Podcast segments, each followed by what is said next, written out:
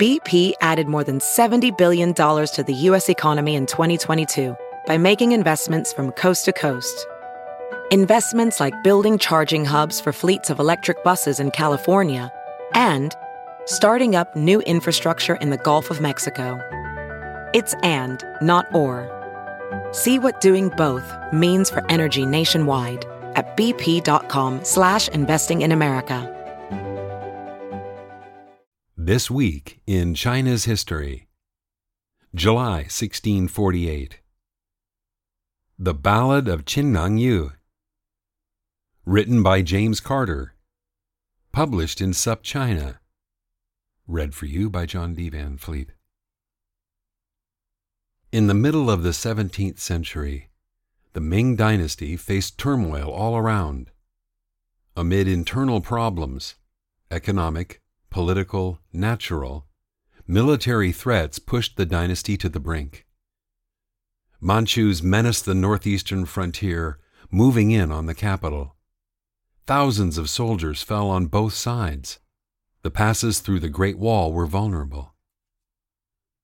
Desperate, the Ming called on one of its most decorated generals to protect the capital, noteworthy not only because of decades of victory and strategic success, but also because Qin Liangyu, who passed away on this week in 1648, was a woman. It was 1630 when Qin was called on to fight off the Manchus approaching the first pass under heaven, the Great Wall's eastern stronghold in Hebei province. Leading her troops from Sichuan, which was thousands of miles away, she came to the aid of her brothers, who had been fighting in Manchuria for months and managed to defeat the invaders. She earned the gratitude of the emperor in Beijing, who greeted her with an audience and personally composed four poems for her, praising her bravery, loyalty, and skill. Like most militaries, the armies of China have been mostly male. Stories of women fighting, often using secrecy and subterfuge to disguise their sex, have become legend. But whereas Hua Mulan, the woman who took her father's place and served in the army of the Northern Wei dynasty in the fourth century, is immortalized, with some liberties, by Disney, Qin Liangyu remains obscure, other than a few appearances in TV series and video games in China plus a commemorative statue in her hometown. There's no reason for this to be so. Qin Liangyu was born in 1574 in what is today Chongqing Municipality in Sichuan. The daughter of a local official, she received, unusually for a girl, the same military and literary education as her brothers, excelling not only in archery and equestrian, but poetry as well. All three Qin children, Liangyu and her two brothers, were deeply steeped in a sense of loyalty to the emperor and to the dynasty. At the age of 24, she married into even deeper local roots, to a family of the Miao minority that had been ennobled by the Song emperor in the 12th century and retained an inherited rank and a military commission Qin and her husband, Ma Qiancheng, fought side by side with their troops, suppressing a revolt in 1599 and establishing themselves as some of the Ming's most capable military leaders. In 1615, Ma was arrested for treason on a charge arising from court intrigue. Historian Barbara Bennett Peterson writes that he had run afoul of an influential eunuch at court. The allegations were spurious, but Ma died in prison before he could be cleared. With the couple's son too young to serve, Ma's noble title and inherited rank passed, unusually, to his wife, Qin Liangyu. The army that Qin and Ma had led was among the dynasty's most effective. Six years after assuming command, Qin was sent to lead the Sichuan troops against the emerging Manchu threat on the northeastern frontier. The Manchu invasion of Liaodong in 1620 was where she cemented her reputation as a military leader After the fall of Shenyang, Mukden to the Manchus, one brother was killed and the other wounded before Qin arrived with her army and was able to push the Manchus back. In subsequent campaigns, Qin and her army were called on to defend Beijing itself from Manchu invaders.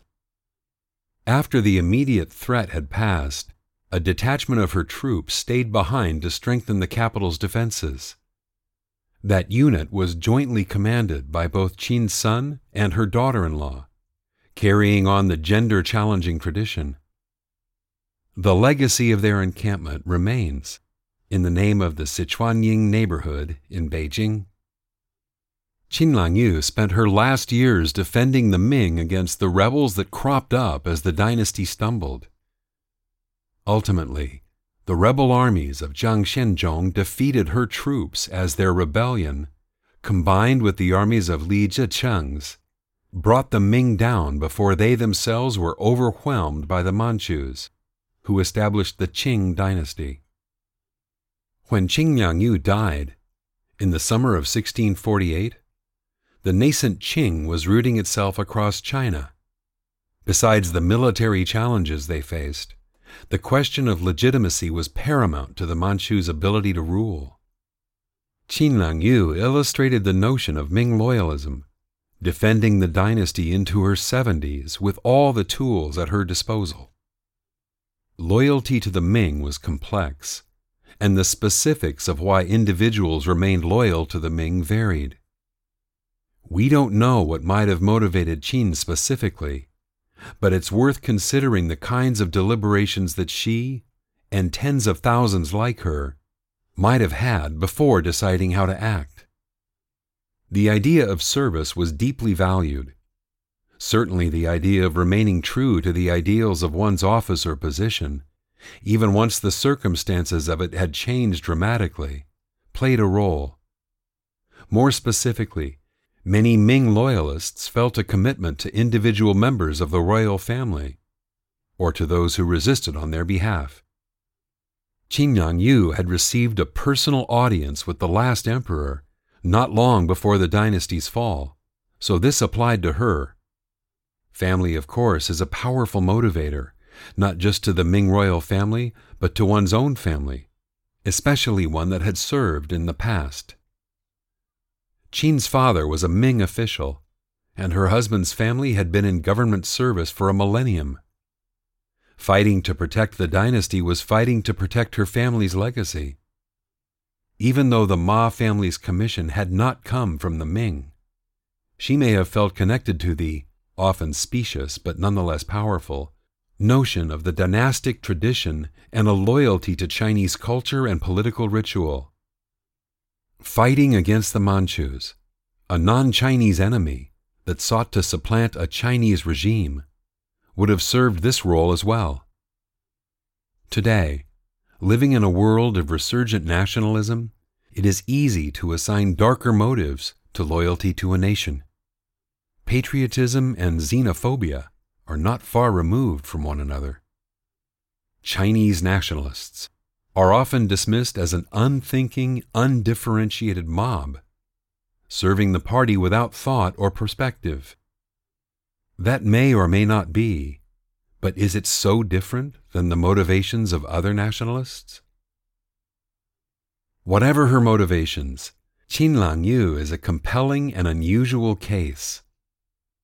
As Disney digs ever deeper for content, will she finally get her star turn?